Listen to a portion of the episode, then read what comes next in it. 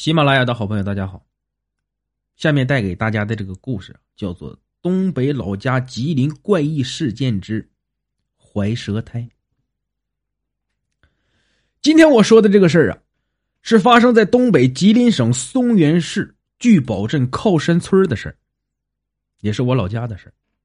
当事人呢，至今还在。这个事儿很怪异，但绝对真实。故事发生在七十年前。我奶奶在世的时候啊，经常提这事。当事人至今已经八十多岁了，她的小孙女儿还是我妈妈的学生。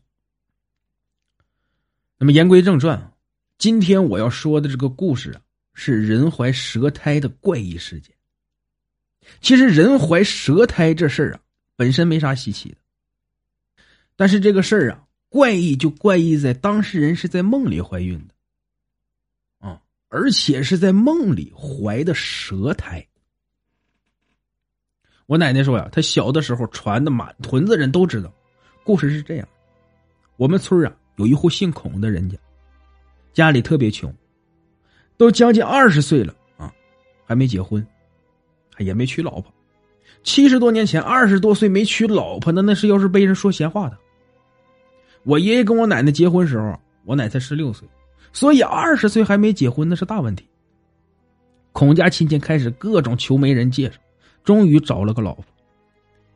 但是结婚之前，对方不知不知道啊，这个老孔家这么穷。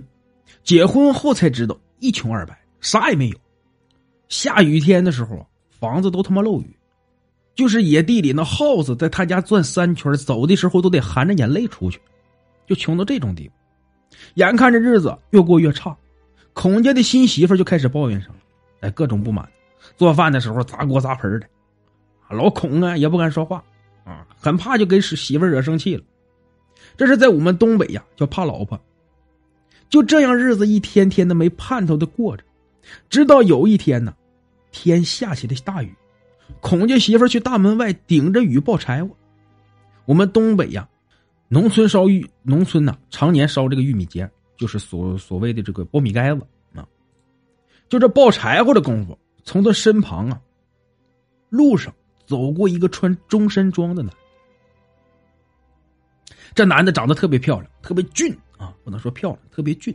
孔家那媳妇呢，顿时起了歪心，心想：我这要是能跟他过日子，可多好。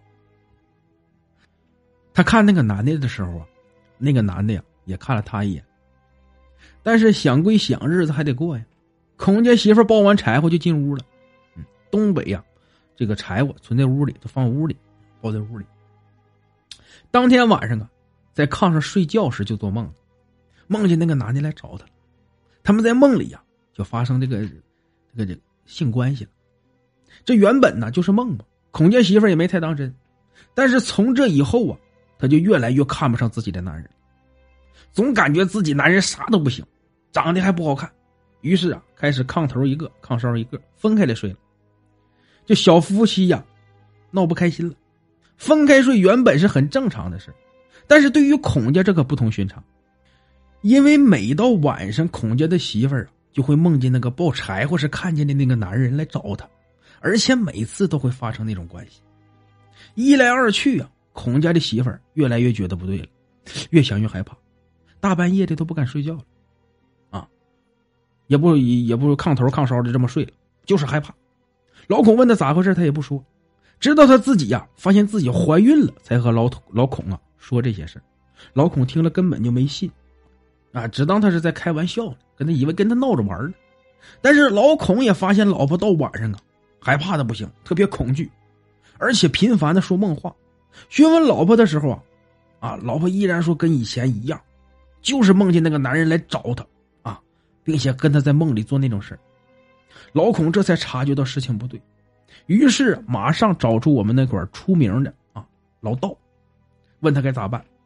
这个老道啊，是我奶奶那阵他们出名的啊阴阳先生，而且懂这些什么奇门遁甲，还会算命。我奶奶还说呀，这个老道有个特点，就是每次出门摆事儿的时候，肯定在帽子上插两根野鸡翎，啊，说是辟邪。这老道用奇门遁甲呀，一堆算出说是是精灵作祟，啊作怪，但是不确定是什么精灵。又仔细询问了事情的经过，于是判断出这怀孕肚子里肯定不是正常的婴儿，应该是那精灵的孩子。于是用朱砂笔写了两道黄符，交代老孔啊，回去以后把黄符放在碗里烧化之后，倒入清水啊，给妻子冲服喝下去，并且说，如果肚子里是正常的婴儿，那符水喝了根本不会有事但如果肚子里是那精灵的婴儿，就会导致流产。于是老孔回家后告诉妻子，啊，就这样就照照做了。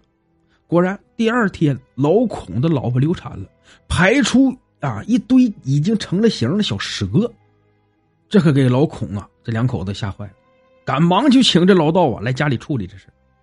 老道来到老孔家就说：“这是蛇修炼成精了，现在把他孩子打掉，他肯定会再回来的。”这一说可把老孔啊这两口子给吓坏了，赶紧问咋整啊？这个老道啊说：“动物成精，如果是房屋门窗关着呀，他们是进不来的。他们只有一个途径可以进来，那就是从烟囱进来。”于是啊，这个老道啊出了个主意，等天黑时分啊，老道和老孔准备好了筛子，筛子就是东北用来呃筛粮食用的一种工具，网状的一种工具，筛子和柴火。因为老孔的老婆知道那精灵每晚都啥时候来。所以啊，等时间要来的时候，老孔老婆通知老孔和老道，他们俩的工作呀，就是把筛子扣在烟囱上，并且用土块压好，防止进入烟囱的蛇呀跑掉。老孔老婆整晚不要睡，啊，不能使不能让那个蛇呀进入梦啊，不给他进进不给他进入梦的机会。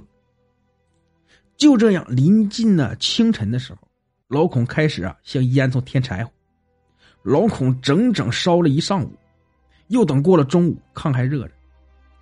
老道说：“可以扒开炕看看，这是精灵啊，是不是熏死在里面？”于是老孔和家里亲戚一起把炕扒开，果然在烟囱洞里找到了一条青蛇。这事儿啊，是我奶奶亲口跟我说的。当事人呢，老孔太太和老孔还在世，而且他孙女啊是我妈的学生。通过这个故事，也希望大家从这个故事中有所感悟。这精灵啊，并不是无缘无故就找人呢，怎么怎么样，而且是我们人心先动，后精灵才动。试想，如果老孔的媳妇儿啊，如果当初不动色心的话，或许就不会有这么一档子事儿。